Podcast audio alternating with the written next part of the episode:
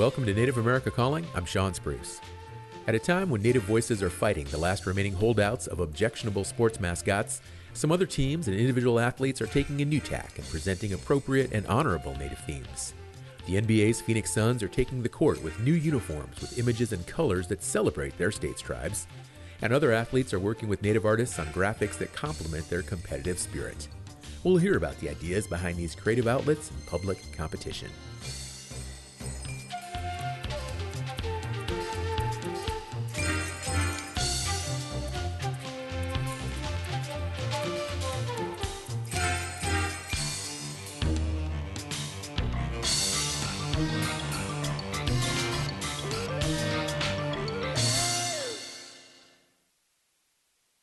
This is National Native News. I'm Antonia Gonzalez. This week in California, state lawmakers broke ground on a statue of a Miwok cultural leader. It's located at the state's Capitol Park, where a statue of a Catholic missionary once stood. Christina Aanestad reports. California Native tribes and state lawmakers gathered at Capitol Park in Sacramento for the groundbreaking of a statue paying tribute to a Northern California Miwok tribe. The new statue will replace a statue of Junipero Serra, who founded the mission system in California that enslaved Native Americans. It was torn down in 2020. Assemblyman James Ramos is the only Native American in the state legislature. We can now commit ourselves to changing the why behind a shameful history that needs to come forward, a shameful history that needs to be taught in history books, a shameful history that needs to be attested to in the college system. But also, we need to make sure that we lift up our elders and our ancestors and the resiliency that runs deep within us to make sure their voice is always being heard, because that's the reason we're here today. The statue will honor a Northern California Miwok leader and cultural dancer, Bill Franklin. I'm Christina Aanestad, reporting from California for National Native News. In Southeast Alaska, Monday, a number of Native organizations celebrated Walter Soboleff Day. The Tlingit leader was born on November 14th, 1908, and was the first Alaska Native person to be ordained as a minister in the Presbyterian Church. Sea Alaska Heritage Institute observed his birthday with a panel discussion in Juneau about the Presbyterian Church's decision to close Soboleff's church in 1963. After the church was torn down, services moved to the Northern Light United Presbyterian Church, which had a mostly white congregation. Soboleff, who gave sermons in his native language, never spoke out against the church. Earlier this year, the Native Ministries Committee from Northern Light successfully petitioned national Presbyterian leaders to make a formal apology. But Myra Munson, an attorney who worked with the group, fought for more than an apology. But if that's all it is, doesn't mean anything. In a recent agreement, the church will receive $1 million over the coming years to make reparations, money that will be spent to promote healing and education about the harm of racism. Rosita Worl, president of Sea Alaska Heritage Institute, thanked the Native Ministries Committee for their work. I know that this story, the story of Dr. Soboleff, the things that happened to him, and what you have done, to rectify those wrongs, will be living on through our children as they learn about our history. As part of the reparations, the church has also been renamed Kunehidi, which means House of Healing. U.S. Transportation Secretary Pete Buttigieg is traveling to New Mexico and Arizona this week to meet tribal leaders. The secretary wants to draw awareness to road safety issues which impact tribal communities disproportionately. According to the U.S. Department of Transportation, American Indian and Alaska Native people have roadway fatality rates more than double the national rate on a per-population basis. He'll discuss roadway safety and talk about plans to invest in local infrastructure. I'm Antonia Gonzalez.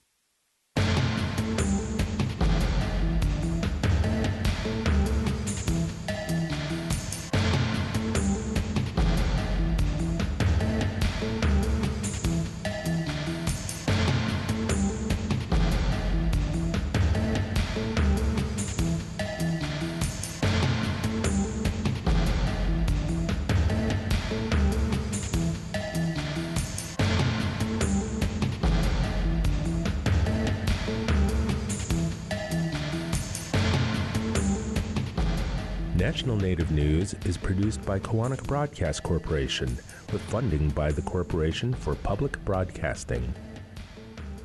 November is National Epilepsy Awareness Month. Did you know 1 in 10 people will have a seizure? Call 1-800-332-1000 to learn more. The Epilepsy Foundation supports this show. You've probably seen those car ads, low price, low payments, but when you get to the dealer, there could be a catch. If a dealer isn't honest when it comes to its car ads, tell the Federal Trade Commission at reportfraud.ftc.gov. Support by the Federal Trade Commission.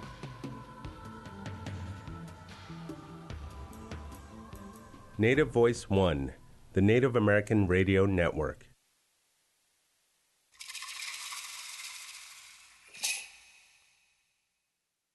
This is Native America Calling. I'm Sean Spruce. The NBA's Phoenix Suns are debuting new uniforms and on-court graphics in collaboration with a Navajo artist that celebrates Arizona tribes. They also include cultural references to tribes elsewhere. It's a refreshing shift at a time when some schools and professional sports teams continue to ignore pressure to dispense with problematic Native mascots and imagery. The Suns are one standout, but there are also individual athletes who are working with Native artists to create appropriate designs that complement their uniforms and equipment. In this hour, we'll talk with Native artists about incorporating Native pride into sports team branding. You can join us.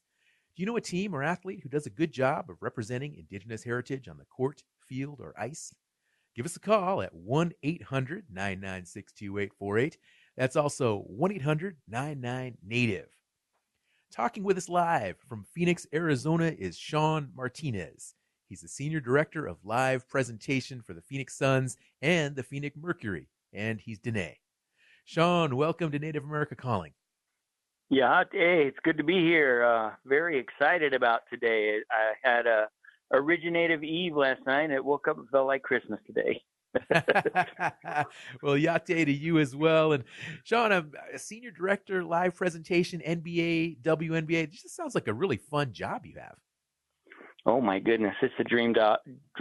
Definitely. I've been in the league. I'm in my 20th season right now. And it's just been an amazing journey to go through the Denver Nuggets for 12 years, spent 6 years with the Detroit Pistons. And now I'm back home with the home team, the Phoenix Suns. Wow. Wow. Do you know of any other Native people that have jobs like this working with NBA and NBA teams? I believe in my game presentation meeting every week, I don't see not very many in this position as a senior director of live presentation. I'm sure they would reach out to me and let me know what's happening and what's going on, because I'm definitely proud of my heritage and I wear it on my chest every game and everywhere I go. They know I'm always representing, wearing my protection stone wherever I go. All right. Well, the Phoenix Suns are making a bold statement with these new city edition uniforms. Can you share the details on the branding? What makes it so unique? Oh my goodness. Yes. Everything about the jersey is unbelievable. I think the most important thing that we, during the pandemic, reached out to all 22 tribes to get their word for the sun. So down the tape, down the side of the jersey, you will see in all 22 tribal nations from Arizona, their word for the sun. So the players will have that on the jersey as they play. There's also a feather medicine wheel with 22 representational feathers that represent all 22 tribes as well, which is also complemented by the court they're going to play on, as that will be at center court. The words will also be on the court. The color turquoise is the jersey. The protection stone also has 22 arrowheads on the shorts as well, and a sash, a Native American sash design for the belt. Just unbelievable, the work that was put into this. I mean, I wasn't even with the Suns when we started the design work. Graham Wincott, who is the senior director of marketing here, reached out to me while I was in Detroit and just started asking me questions about what direction we should go, who they should talk to, like what is going on with everything in the Native American community at the time. And he asked me about he didn't know it was my high school coach at the time. He's like, "Do you know Raul Mendoza?" I'm like, "Yeah, I know Raul Mendoza. That's my high school coach." He goes, "Oh my gosh, that's crazy."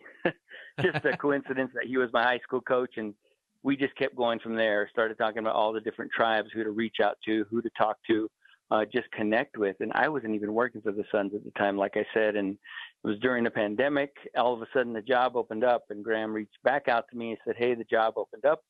It was the third time I had applied for it, and it was just a blessing to be able to come back to the home team. It was meant to be, because this day, today, when they're going to wear the jersey for the first time on the court, on ESPN, where we will give talking points to the announcers so they can talk about everything about the jersey and amplify the voice of all 22 tribes in this state. We're just so excited, and I'm so excited to be a part of it, because it took some time for me to get back home, and now I'm here. And today is the day. Like I said, it felt like Christmas. I couldn't sleep last night. I called it Originative Eve. What the name of the whole program is called, Originative, the original 22 Native American tribes of Arizona. We're very excited. Super exciting. We've got another guest who's part of this collaboration down there in Phoenix, and he's in Phoenix right now, Jeremy Donovan Arviso. He's an artist and designer. Jeremy is Diné, Hopi, Pima, and Tohono O'odham. Jeremy, welcome to Native America Calling as well. Hey, good morning, Sean.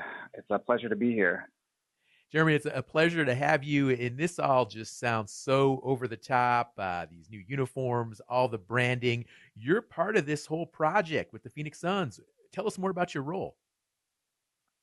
Oh, my God. It's literally a dream job, just like Sean was explaining, to be able to have a seat at the table to even, talk about design with the Phoenix Suns creative team was something that I've been working my whole career for. I grew up watching the Phoenix Suns. I'm a huge fan, first and foremost, and just to be with them and, talk about this project, which was very, sensitive and secretive at the time. It was, I can't explain the feeling. It was very emotional and very powerful, and also what I think everybody in the arena is going to feel tonight is very inspiring, a lot of pride, and just the recognition, is probably going to bring a lot of people to tears. And my role was, I'm a part of a group called Cahokia, so I can't take the credit on a lot of this stuff because it's really a team collaborative effort. So you're part of this group, and I understand it's a Navajo woman that actually designed the jersey or did the logo, and some other people as well. So, Jeremy, when did you come on board with the project? We came on board. It's myself, Unique Yazzie, and Paul Molina. We were selected by the Phoenix Suns creative team to spearhead this project to come up with the name Originative. That is the name of the program, using the branding colors that they had established on the existing jerseys and apparel that had already been created.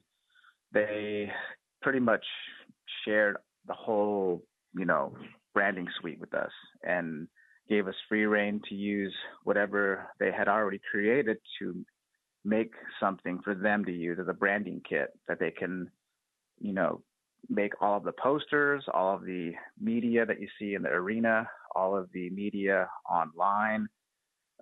We were given the task of identifying 22, tribal designs that we wanted to make sure weren't sacred and for ceremonial use. So there was a lot of data collection, a lot of research that went into appropriating the right designs that were deemed, okay to use for something like this. So this was a project that took months. It wasn't just something that we're like, oh, hey, let's take these and use these and use these. It was a very well thought out, management of assets that we had to go through literally and scour, identify, and really do the knowledge. And all three of us came out knowing so much more about our own state's tribes, all 22. It was a big undertaking, and it was very, very enlightening. It sounds just absolutely wonderful. What can you tell us about the artist who designed the jersey? She actually is I believe she is located in Oregon, and she collaborated with Nike in Seven to help develop that design. And when we first seen it, we were all blown away. First, because of its color, you know, it's very not a part of the Suns branding, you know, at all, mm-hmm. which was really cool. We loved the black sunburst on the chest. Once they started to really go into the nitty gritty and showing us all the details, we realized that it was something that had taken a while. The presentation that the creative team did for us was one that really blew us away. You know, it was very impressive. They did their due diligence and really just, you know, you could tell they did their homework, you know, mm-hmm. but there was still some key pieces to the, you know, the whole program that they were missing. One, the name, two, how they were going to roll it out, you know, and three, who they were going to use. So pretty much what we did, myself, Unique, and Paul, is we put together a three-part presentation introducing ourselves as artists and designers and what we do in our own respective careers, and pretty much put it into a package saying, this is what we can do for you. And it worked. Yeah, it seems like it worked in a big, big way. We got to take a break here in about another minute, but Sean, I want to ask you quickly, these jerseys, they're going to be premiered tonight on the court. Is this a one-time deal? Are they only going to wear, is the team only going to wear these uniforms this one game, or will they potentially wear them periodically throughout the season? We are going to wear these 10 times at home, and the court will be laid down 10 times, and I believe 7 times on the road at some of the major Native American markets across the country, Minnesota, Denver, Milwaukee, Oklahoma City. Definitely want to try to get these jerseys out. I mean, the word is out. The jerseys are out. The buzz is going crazy. And I wore the jersey in D.C. at the Smithsonian, and people are just so excited. So 10 games at home and then 7 on the road. They will wear them on Christmas Day in Denver, which will be very cool. While people are watching from home, they will see the turquoise Suns jersey. Oh, wow. Just too fascinating. Folks, we are talking about the intersection of Native culture and art and sports branding. And we have two gentlemen that are dialed in with this new project with the Phoenix Suns. They're unveiling new uniforms and new branding tonight, center court. Folks, if you want to get on this conversation, give us a call. We'll be right back.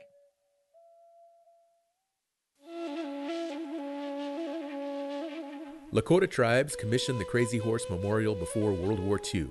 The ambitious project has been in the works ever since.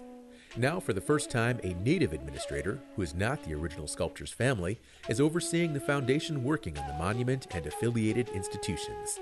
We'll hear from Whitney Rencounter and others about the future of the Crazy Horse Memorial.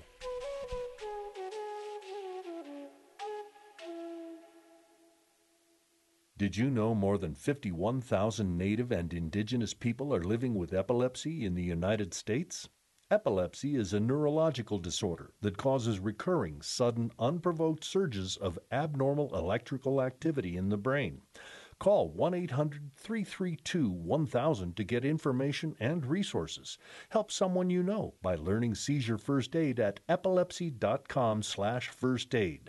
The Epilepsy Foundation supports this show. You're listening to Native America Calling. I'm Sean Spruce. We're talking about Indigenous art on the basketball court, the hockey rink, and other sports venues. Does your favorite team implement tribal designs on the court? Please join our conversation. We're at 1-800-996-2848. Once again, that number is 1-800-996-2848. Our phone lines are open, so if you have a question, if you've got a comment, if you want to give a shout-out to any of our guests today, just give us a call, 1-800-996-2848.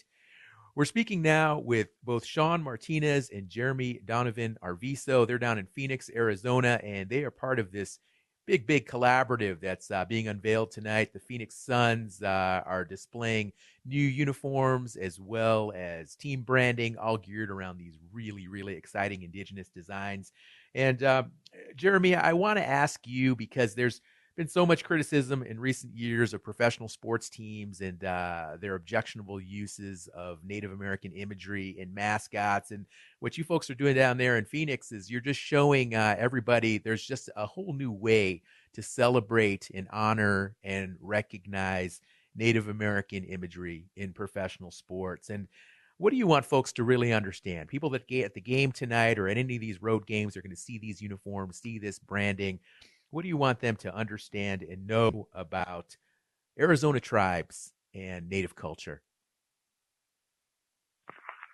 Well, that's quite the question because, there's 22 tribes in Arizona and I'm comprised of only 4 of them. So I would only be speaking for myself. I am Diné, Hopi, Pima, and Pono O'odham.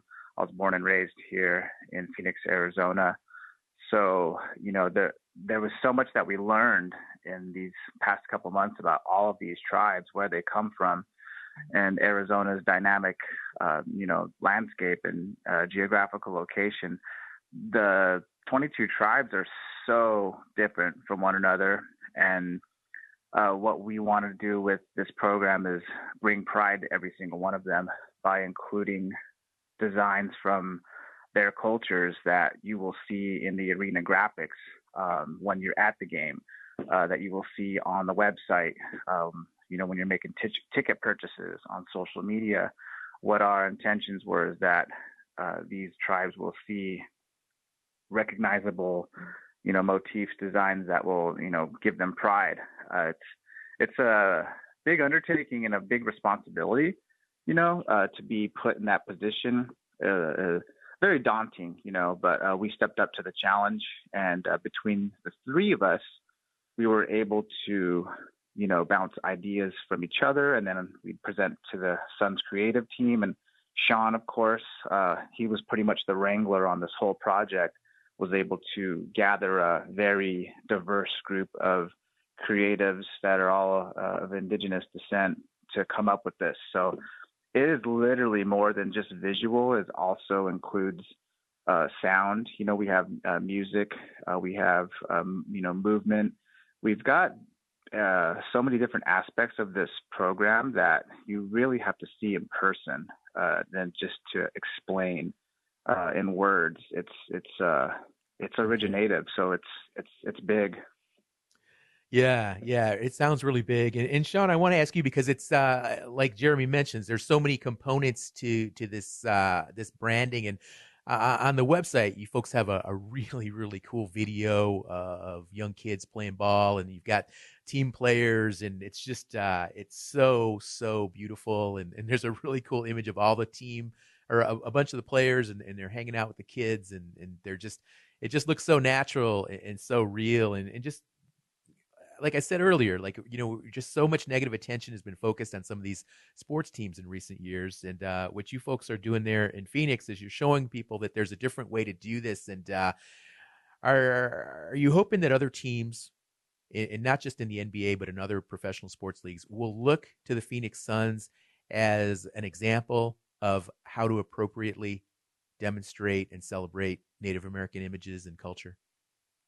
Absolutely, 100%. That's what this is all about, amplifying all our voices, being in 3 different markets. When I started in Denver, I was definitely had our Native American Heritage Night. I brought in all the powwow dancers, drum groups, and had an MC educate people on why we're wearing regalia, why we're singing this song, what this is about, what are the different styles of dance here.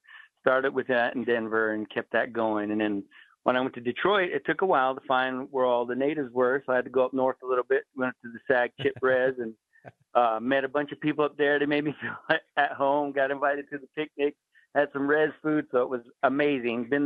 I was there 6 years, and we did a couple nights. The first time we did our Native American Heritage Night there, which they've never done, in Detroit, we brought in MC1 and Superman. We had them do their song One World, and we also brought out the powwow dancers to dance with them. So it was amazing just to collab with them and do that. And then the next year we did a powwow style halftime along with an MC who could explain what we're doing, why we're dancing, what we're wearing, like just educating fans so they understand and know that we're still here and we can tell the story of what we're about.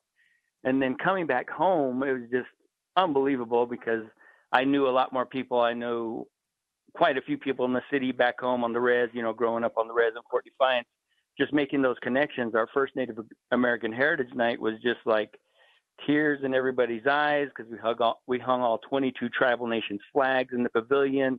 Representation as tribal members walked in, they were just like blown away with that first, just to walk in from street to seat. We're making sure they could feel the power of what we're trying to do and tell our story. Having a Native American DJ out on the pavilion playing as people walk in. And when they walk in, all the branding that's done for the night, from the LEDs to the center hung, it's all catered and done the right way to welcome all the Native American tribes that are coming to the game. But those are the kind of little things that we just made sure we wanted to do it the right way, starting from 2.5 years ago when this thing came to life and started growing, working with all the different tribal nations, showing the first iterations of the jersey to Jonathan Nez, to Governor Lewis, to the Apache tribe, with Nabby as well, getting Nabby involved because they're a 20-year partner of ours, just making sure they had their eyes on it and they can give us their takes on that. And then coming full circle around, we got Intertribal Council. We're meeting with them. We're presenting to the whole 21 tribes that are involved with that. And then we reached out to Cahokia, like just building and getting close to all of these groups, including Phoenix Indian Center, making sure they all had a voice and they could see it and say, hey, here's what we can do. What if we tried this? What if we went with this? And Jeremy and his crew, Unique and Melody and Cahokia and Paul, just been so amazing to work with them. I'm so glad we connected with them because they're really connected to the younger generation. We were connected with the traditional. Right. Now it's all coming together, but all of us had our voice and we could put our input into this, and just coming to this day, it's just unbelievable. 10 nights. Let me just tell you about the lineup. Kahara Hodge is going to sing the anthem in Diné tonight in Navajo. We have all 22 tribal leaders at halftime that will be here. We're going to honor them and present them with a gift. Next game, we have Martha Ludlow, Tohana Otum singing the anthem in her tribal language. We've got Indigenous Enterprise doing halftime. Kenneth and the powwow crew are going to come in and do their thing. For the Laker game, we got Candace DeClay going to sing in White Mountain Apache. Halftime will be Sibicu Apache Crown dancers doing halftime. Like, when is that ever going to happen? I mean, we're just making it happen, making the connections, amplifying the voice. As you can tell, I'm getting excited because I'm probably going to cry 20 times. I just got a quick question for you, and I would imagine that these new jerseys they're going to be for sale, and I'm curious, will a portion of proceeds go to supporting Native programs and other causes? We didn't go that route with this. What we did is we went through our social responsibility team, and we got approved by the Suns Foundation. We are donating $10,000 to all 22 tribes, so they're going to get that, and they're going to put it to what they need help with in their community. So that's been approved. It's money that's already there that's going to go out to them. There'll probably be a big announcement about that, but we didn't want it to rely on something that you don't know the number and what it's going to be. So we got $10,000 that's going to go out to each community, and they can put it into what they need the most help with. Like, sure, we can put a court up and put basketballs, send basketballs, do this and that, but we wanted them to use the money for what they need the most help with. All right. Well, we're talking with Sean Martinez. He's a senior director of live presentation for the Phoenix Suns and the Phoenix Mercury, and Jeremy Donovan Arviso, artist and designer, and both of them are involved in this new branding initiative with the Phoenix Suns. Let's head north now to talk some ice hockey. Joining us from Toronto in Ontario, Canada is Patrick Hunter. He's a two-spirit woodland artist and graphic designer, and he's Ojibwe. Patrick, welcome to Native America Calling. Thanks for having me. Your last guest, I'm not sure how I'm going to follow that, but I kind of want to go. Where going to happen? I'm coming. Hey, you bet. And I'm a big hockey fan, but I understand that you're not a hockey fan, but you are a fan of collaborating with NHL goalies to design Native themed face masks. So, wow, Patrick, that's a pretty exclusive clientele. How'd you get into the NHL market? Well, it's not the best story. Instagram, I'm so grateful that it exists. I was kind of reached out to by a liaison to the Chicago Blackhawks, and I thought it was kind of spam mail at first. Because the words were, "Do you want to work with the national sports team?" And I was like, yeah, sure, I'll bite. And then turns out it was the Blackhawks, and they had a big initiative where they wanted to have a land acknowledgement play before their home game in early 2021. And that's kind of how it got started. And then from there, they had also asked if I would be willing to do a goalie mask. And I'm always game for a challenge, so I accepted, and it's worked out so far. Well, for anybody who's not a hockey fan, NHL goalie masks for a long time have been these beautiful palettes for these amazing designs. And every goalie has like a special mask, and some of them have animals, some of them have designs. They're all really colorful. They're really bright. They're really vibrant. And you created one for Marc-Andre Fleury, who was the former Blackhawks goalie. And I mean, he's a legend in the sport. He's a multiple Stanley Cup champion. I mean, he's just a big, big player. And was that your first NHL mask, the one you did for Marc-Andre Fleury? I mean, yeah, I've heard he's done a lot for hockey. And yeah, he was the first one. And I actually got to meet him earlier this year. And it was really cool just to design something for someone who is so revered in hockey culture. And originally, when I was asked if I would do it, I told my very straight friend, I was like, they want me to do a goalie mask for a guy named Marc Fleury. He's like, excuse me, it's Marc-Andre Fleury. And I was like, okay, sorry, copy that. So yeah, now I've been starting to learn a little bit more about the game. I mean, I'm from Northwestern Ontario in Canada, very hockey town, but it's just too cold up there to want to go outside and skate. So I just wasn't really involved in it. But, you know, as in the U.S., you know, Canada has such a reverence for hockey, and a lot of people that grew up in these small towns, you know, that's what their aspiration is to do, is to go play for the NHL, to kind of keep playing hockey. And it feels really good to contribute to that community in like a very positive way, using the things that I'm good at, which is artwork. Yeah, it sounds like just such a great opportunity, and the Chicago Blackhawks they have they've come under some scrutiny because of their team name and their logo, not quite to the degree that some of these other teams have, but they have faced some criticism. And so tell us more about the mask, because you've created a couple of them. You did one for Marc-Andre Fleury, and now he's no longer with the Blackhawks. They have a new goalie, Alex Stalock, and I believe you made a mask for him as well. So tell us a little bit about what these masks look like, and how they are a celebration of not only your Indigenous heritage, but also just a way to project that to NHL fans and spectators. Yeah, so the first one for Marc-Andre Fleury, you know, it's a black mask with 7 grandfather teaching feathers on top of it, which also kind of represent the team itself, but then also, you know, the Three Fires Confederacy, the nations that are surrounding Chicago, and then kind of under that, if you guys can use your imagination, there's a lot of indigenous florals, Ojibwe florals, under that, you know, people along the Great Lakes, the communities around here would have traded or had those motifs put onto, you know, whether it be boots like mucklucks or moccasins, like the little slippers. And, you know, I thought, why not try and kind of speak to a lot of people that live around these areas, and, you know, picking symbols that try and speak to the nations that are around the Great Lakes. So that was for Marc-Andre Fleury. And then for Alex, I just got to talk to him a couple months ago on the phone, which was kind of like a funny conversation to ask like a grown man, like, what's your favorite color? Like, do you have a favorite animal? Like, what's your favorite, do you have a memory that you like?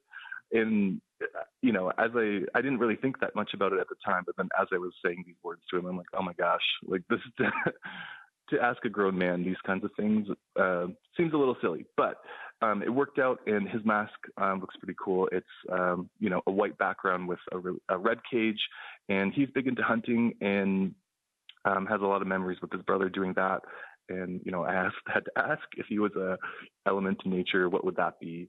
And it was water. Like, he spends a lot of time fishing, but then also, you know, as a hockey player, they play on ice. So, putting those types of elements into the mask and make it a little bit more personal for him to wear was the goal. And again, you know, with that sort of indigenous kind of flair to it, to, you know, try and right some of the wrongs, or try and steer the conversation in a different direction, and more towards reconciliation rather than, you know, shame, which is not a great place to try and teach people, you know, if they don't know something. If a lot of the fans of the Blackhawks, you know, maybe, for instance, don't know that Blackhawk was a person, like, there are ways to teach and inform fans rather than shaming them for what they don't know. So I think having these types of things like helmets or land acknowledgements is a way to show people, you know, or make them ask questions like, where does this artwork come from? What was, you know, this was a person, what? Like, it might seem trite, but it's working, you know, people are asking questions and we're talking about it right now. Yeah, we sure are. And I want to talk with you more about the land acknowledgement, because I know that the Chicago Blackhawks released a video that demonstrates that land acknowledgement. And I want to ask you more about that, Patrick, when we come back from our break. But for folks that want to get in on this conversation today, we were talking about Native arts, Native artists, and professional sports teams, the branding, and how to incorporate Native designs and imagery in a respectful way into these different sports brands, NBA, NHL. We're talking sports today. So if you've got a question, if you've got a comment, if you've got anything to say about sports brands and how they incorporate Native imagery, what you like about some teams' Native imagery, maybe what you don't like, give us a call. We're at 1-800-996-2848.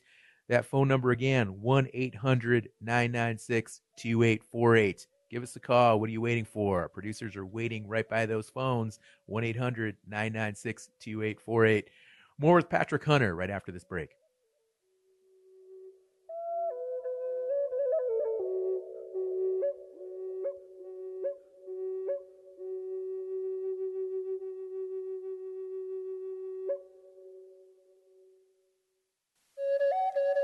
Yazzie, enroll in health care coverage through CMS today and keep your health protected all year long. Contact your local Indian healthcare provider for more information.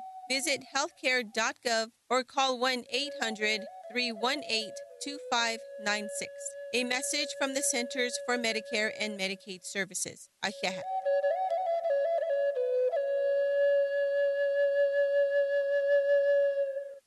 You're listening to Native America Calling. I'm Sean Spruce.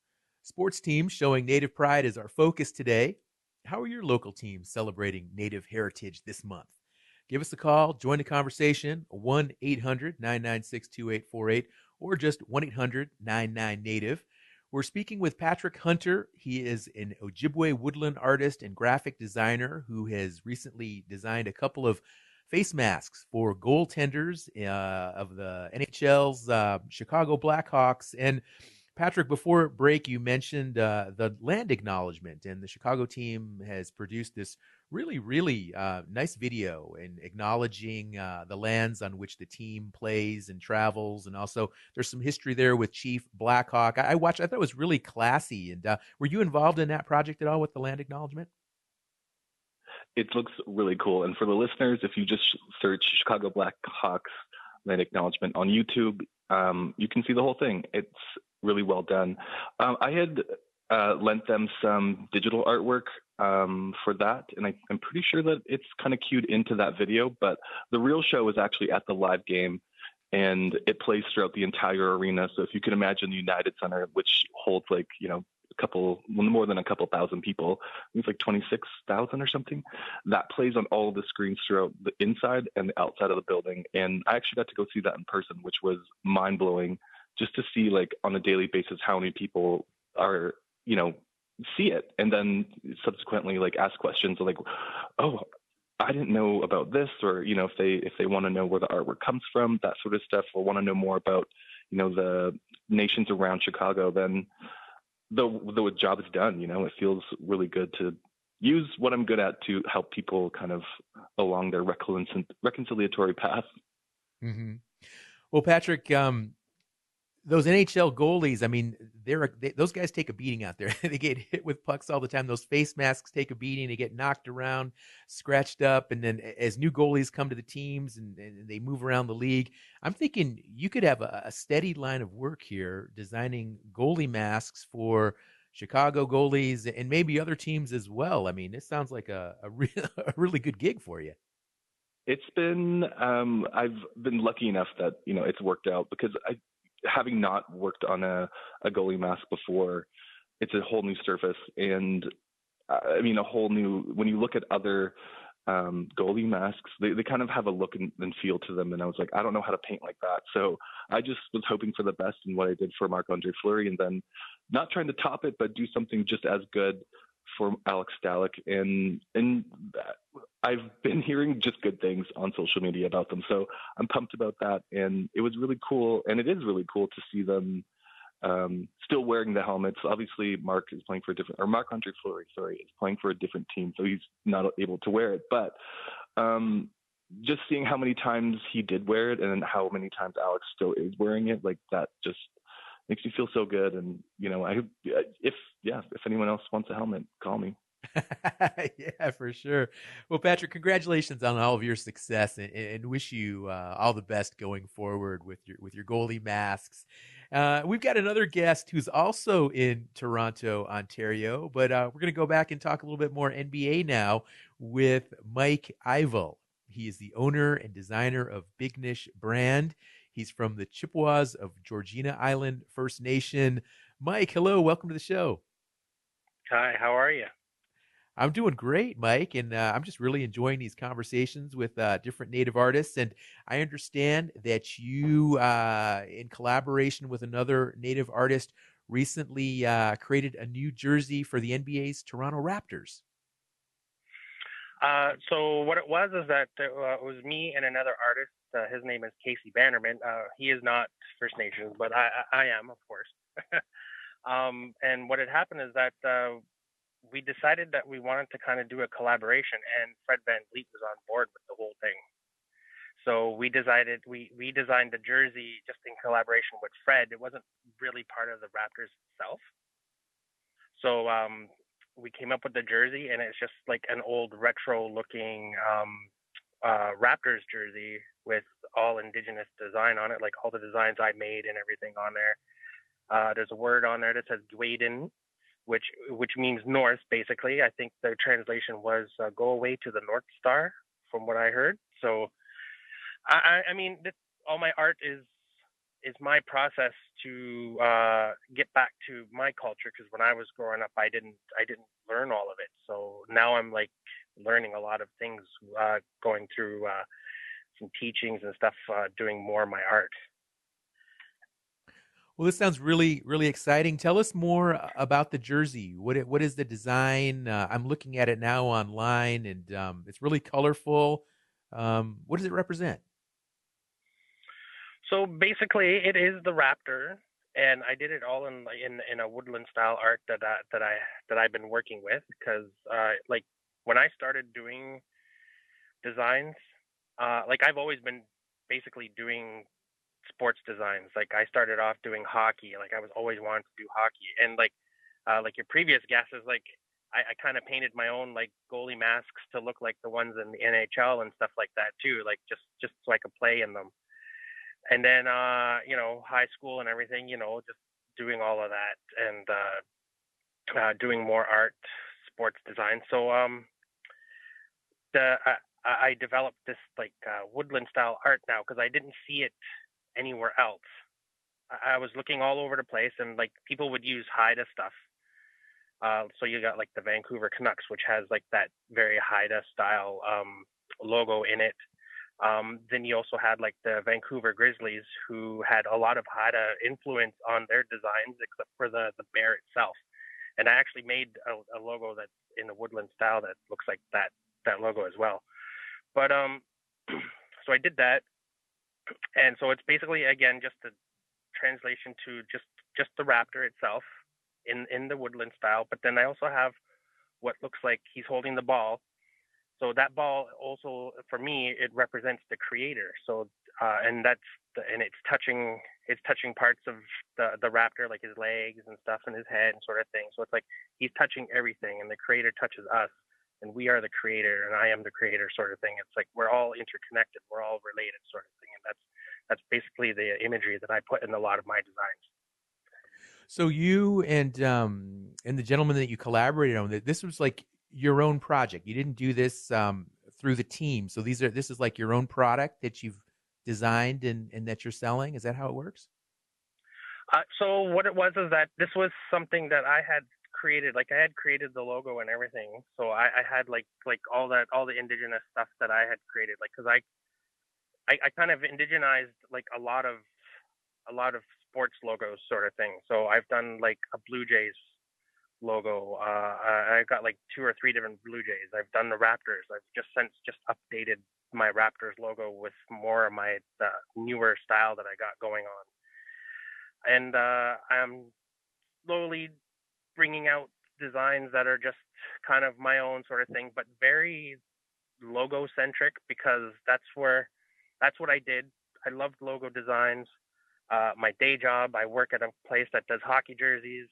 I just did a design for somebody up in Yellowknife who had brought in a hand-drawn Haida-style killer whale, and it was just like, wow, I have to redraw this thing. So it's like, it's really neat, like, and it's so technical too. Whereas like the woodland style is for me, it's kind of like it's a chaos, but I try to refine it so much.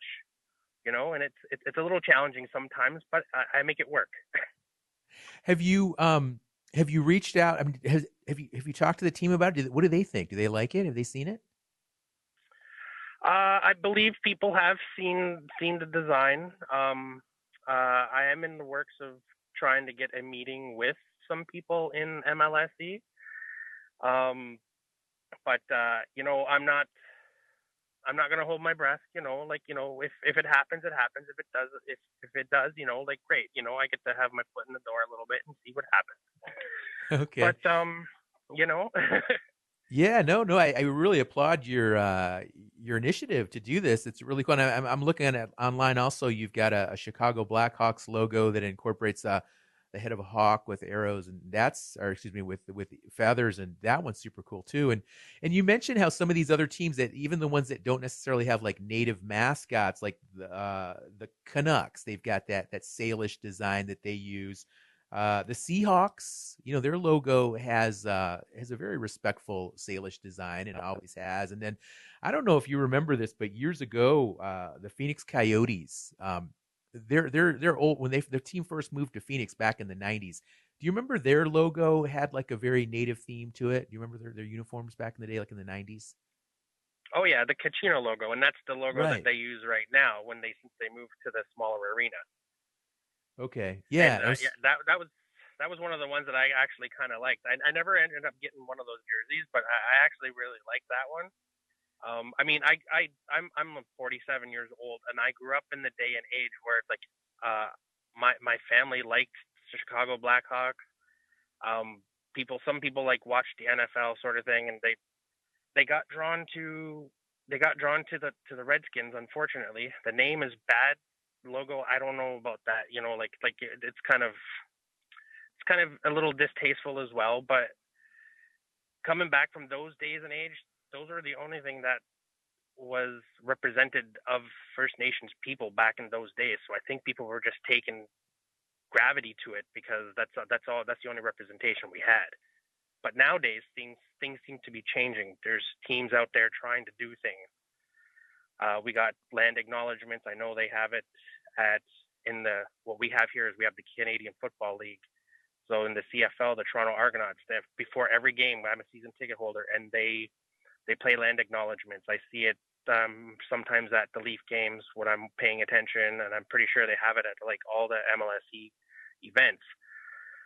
So it's gaining more traction. I'm hoping it's not just the cause of the day, but you know, it's gaining traction and we're getting more representation. And I would love to see more jerseys made with that flair to it. The Raptors just had an Indigenous night with some great art that was put out by another artist that's on Instagram. I forget his name, but the art is just phenomenal. And I was just like, I really wish they had designed a jersey for it, like Phoenix did. Like I looked online right now to see if Phoenix had jerseys to buy. I almost bought one, but they don't have Bannock sizes. Like, come on. I'm a big boy. I need that big jersey. Well, Mike, the other thing I wanted to ask you too is, you know, we're talking NBA, NHL, we're talking, you know, the big sports leagues, but up in Canada, you have that huge network of minor hockey leagues, all those different developmental leagues, and a lot of those teams have native mascots and native brands. Have you connected with any of those teams or reimagined, reshaped any of their designs or logos? Those I have not. There was like in terms of like the Canadian Hockey League itself, where it's like the juniors. I have not done any designs for any of those. I haven't reached out to any. I've kind of heard rumblings that maybe there is a couple going on with some of the teams. I know that a lot of them have started changing their designs if they have an Indigenous mascot to theirs. I think it was the Moose Jaw Warriors had just changed it to like what is the Canadian Forces Snowbirds. I don't know if you've ever seen them before at air shows and stuff. They have like the 9 aircraft that are like red and white. They do the aerial displays. So they just changed their logo from an Indian head to that. So I think it's changing now amongst the board. I think there's some AHL stuff like the Manitoba Moose.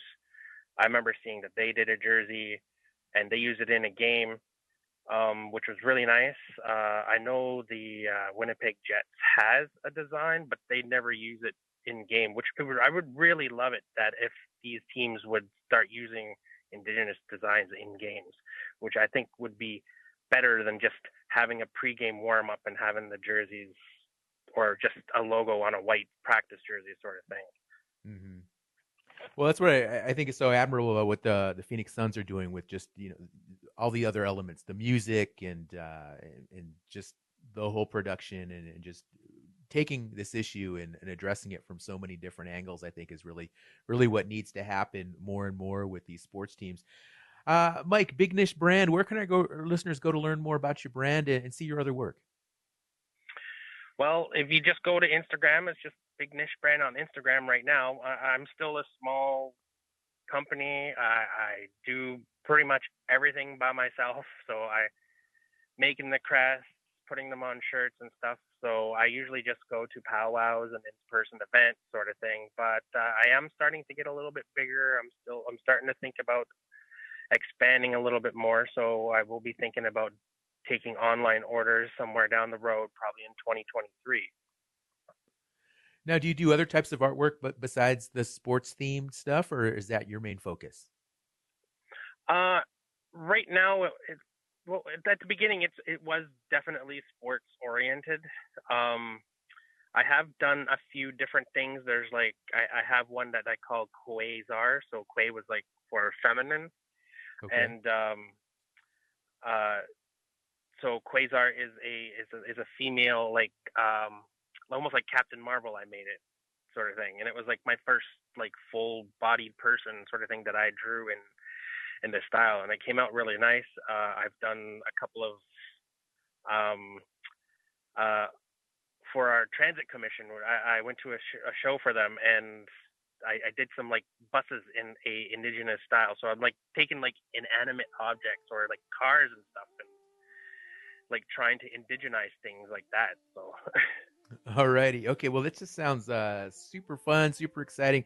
Congratulations and good luck to you. And for our other two artists that were on the show today, Jeremy Donovan Arviso and Patrick Hunter, we'll have info for their artwork on our Facebook page, Native America Calling, for listeners that want to learn more.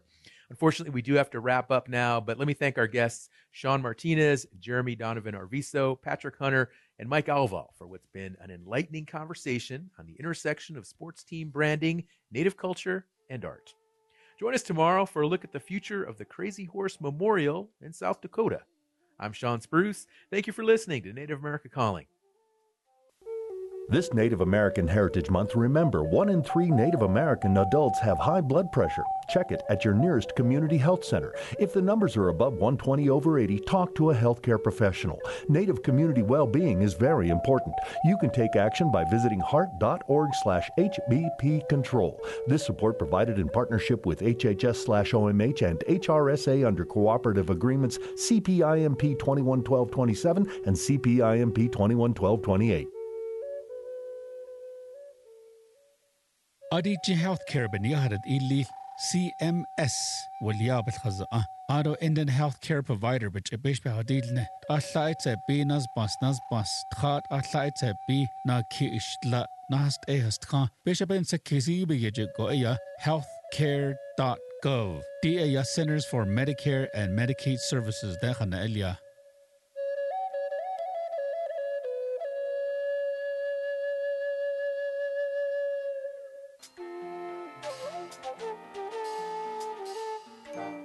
Native America Calling is produced in the Annenberg National Native Voice Studios in Albuquerque, New Mexico by Koahnic Broadcast Corporation, a Native nonprofit media organization.